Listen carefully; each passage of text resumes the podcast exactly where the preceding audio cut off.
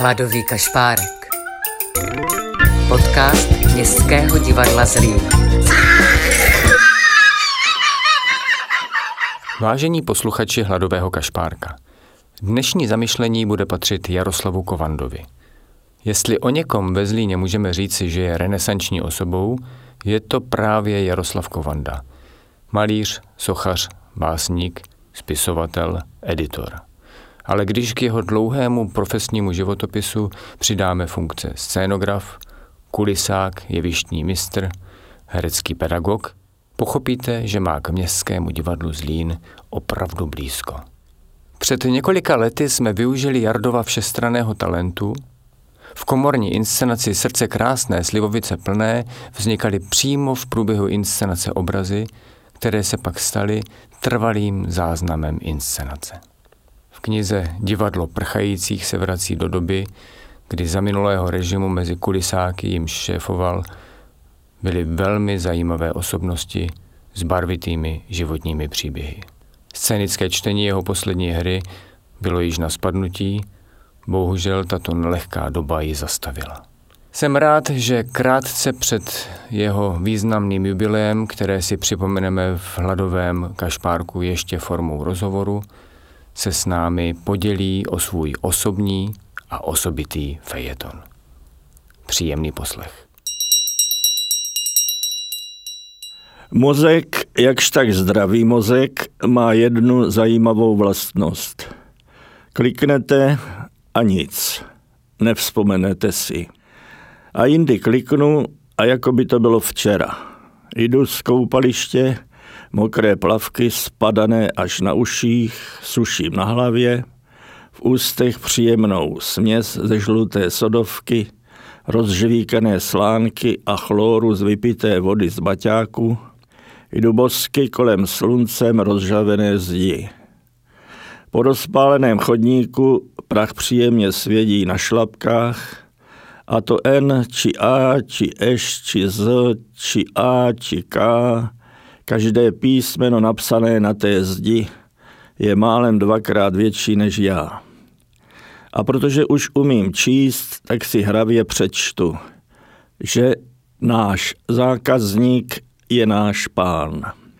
Což bylo od Tomáše Bati moudré. Psát takhle pozdech, hesly tak vzdělávat svoje dělníky. Třeba, že den má osmdesát šest tisíc čtyři sta vteřin. Nedávno se mě z jedné výzkumné instituce ptali, jaký mám literární žebříček. Za život toho všichni hodně přečteme, ale co si skutečně zapamatujeme? Z dětství nějakou tu básničku, ale to je spíš pro duše obveselení. V osmdesátých letech jsem pracoval jako topič na gymnáziu, které jsem absolvoval. Zatímco moje spolužačky tam nahoře učili ruský jazyk a zpěv, nebývalo mě tam dole v té nejdolnější sněmovně při tom zpěvu nejlíp. Když třeba kuchařky nadávali, že voda, kterou se měl ohřát, aby oni mohli uvařit knedle, je studená jako kravský čumák. Ještě hůř bývalo na nočních, v té kotelně u lesa. Popel jsem v Japonce vyvážel na hromadu u lesa. Abych tedy vydržel, brával jsem si na noc, měl jsem od dvanácti do dvou hodin volnější režim, při kterém jsem si se svačinou u běžícího roštu mohl i číst, vždycky něco na čtení. A bral jsem si knížky od Izáka Bábela a Bohumila Hrabala. A některé metafory a popisy z těch knih mě naplňovaly tak, že jsem ty metafory a popisy do toho lesa radostí křičel. Nebral jsem si s sebou France Kafku nebo nějaké vyznavače francouzského antirománu. To by nemusela moje noční směna možná dobře skončit. Nebral jsem si s sebou knížky, v nichž nesvítí světlo na konci tunelu. A to je celý můj literární žebříček. Je mě skoro osmdesát. Měl bych ze sebe vysypat moudra. Jaká pak moudra? jdu kolem Baťovské zdi, plavky na hlavě, je horko, v puse dobře a umím už číst. Radost. To jiní už řekli lépe, jako třeba svým studentům malíř Alois Fišárek, že v životě nejdůležitější je zachovat si zdravý rozum a neokoralý cit. Někdy je to problém, že jo? Ale možná bychom si toto heslo měli každá zapsat do svých pandemických deníčků. Možná by se to dalo napsat i na Baťovskou zeď. Ruský herec a spisovatel Vasilij Šukšin by tam asi napsal: žiješ, tak se raduj. Oswald Hoza, nedostudovaný farář a zlínský aforista: fantazie je něco, co si nedovedu představit. William Faulkner, americký romanopisec: tak jako zvířata máme i my lidé pět smyslů, ale nedůvěřujeme ničemu jinému, než tomu, co je napsané. Líbí se mně i takové slogany, které jsem pochytil v hospodách jako kulisách v divadle, na plážích, kde tu, které se na veřejnou zeď moc nehodí, ale co třeba na zdi a zítky v nás, uvnitř na ty děrované. A třeba jen tak pro srandu králíkům. Už jsme z nejhoršího uvnitř. Dvakrát měř a jednou téměř. Byla to dobrá polévka, i psa by s ní opařil. A nebo vážnější? Tak básník Paul Claudel považoval život za jásot náhod. Giulietta Masini za zajímavou zkušenost a nic jiného. A William Saroyán, americký spisovatel arménského původu, by vám možná do památníčku napsal: netrapte se. Rozumný člověk je v šesti letech zrovna tak naivní, jako v šedesáti. Jenže rozumný je málo kdo. Ještě k tomu psaní knížek a možná vůbec k napsanému. Někdy na začátku devadesátých let bylo uveřejněno, že objem veškeré spisby, škaredě řečeno, se proti osmdesátým letům zvětšil dvakrát. Ačkoliv celý, skoro celý život něco spisuji, mám někdy mindrák, že jsem toho přečetl málo. Za to některé autory možná komplet. Třeba mého milovaného Erbena, nebo Gogola a zmiňovaného již Izáka Bábela. Toho z pověrčivosti, že mě snad nemůže potkat nic horšího, nosím v aktovce celý život. Toho spisovatele židovského původu, žijícího v sovětském Rusku za občanské války a umučeného, kterém si z gulagů na začátku takzvané velké vlastenecké války ve věku čtyřicet čtyři let.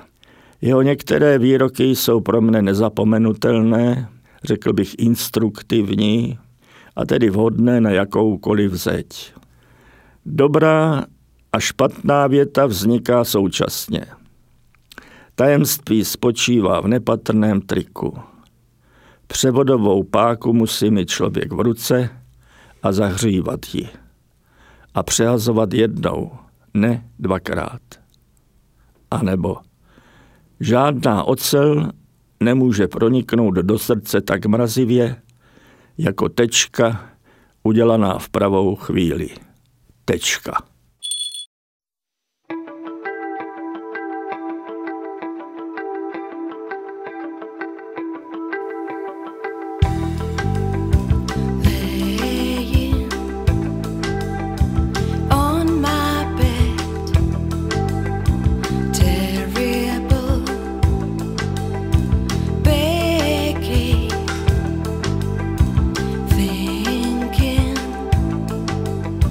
It's too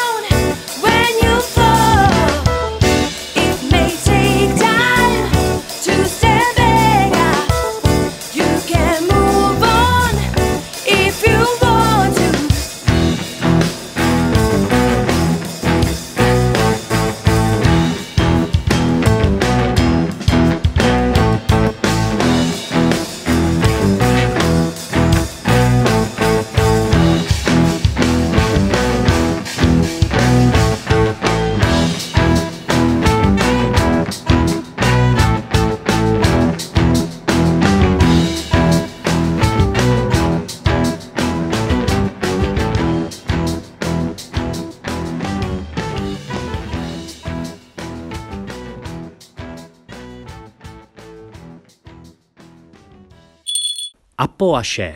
To je zlínská hudební skupina, která vznikla v roce dva tisíce tři sloučením odpadlíků ze dvou jiných rozpadlých kapel. Těmi odpadlíky byli kytarista Honza Podhorný, klávesák Jirka Olšan a bubeník Vladan Kubíček. Jejich písně už od začátku byly a stále jsou výhradně autorské. Od té doby prošla kapela velmi dlouhým vývojem i personálními změnami a taky nahrála dvě CDčka. První deska Fly Away je více žánrová ve stylu nu jazzu a druhá Some Other Mind se žánrově blíží více takovému jazz popu. Ve své tvorbě se kapela nebojí vlivu ostatních žánrů jako R and B, world music a nebo dokonce i reggae. Slyšet jste je mohli na nejrůznějších festivalech, třeba Colors of Ostrava, ve zlínských klubech, na náměstí, v parku, ale samozřejmě i mimo náš region. Název kapely Apoaše neznamená vůbec nic. Je to takový ten typický příklad názvu, který někdo plácel v hospodě a ani druhý den zastřízliva to nikomu nepřipadalo blbé. V jaké sestavě Apoaše hrají dneska a co je u nich nového, tak to se dozvíte hned po písničce, protože zavoláme basákovi a služebně nejmladšímu členovi kapely Kubovi Lutnerovi.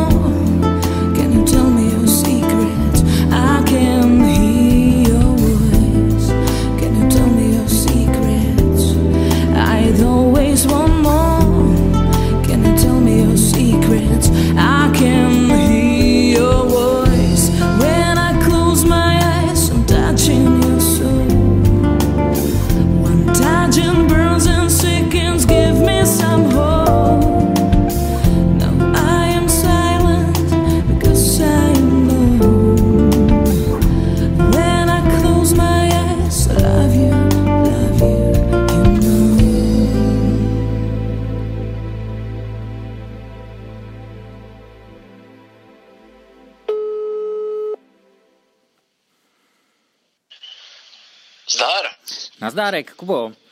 Tak... Ahoj Marku, co pak? Ahoj, ahoj. A co pak? No tak já ti volám ohledně našeho podcastu Hladový kašpárek, abych se tě zeptal na tvoji kapelu.